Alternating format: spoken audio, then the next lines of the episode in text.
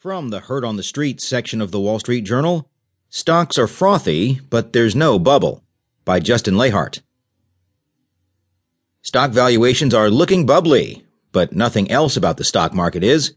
The rally in stocks since the election of President Donald Trump has taken valuations from expensive to extraordinarily dear.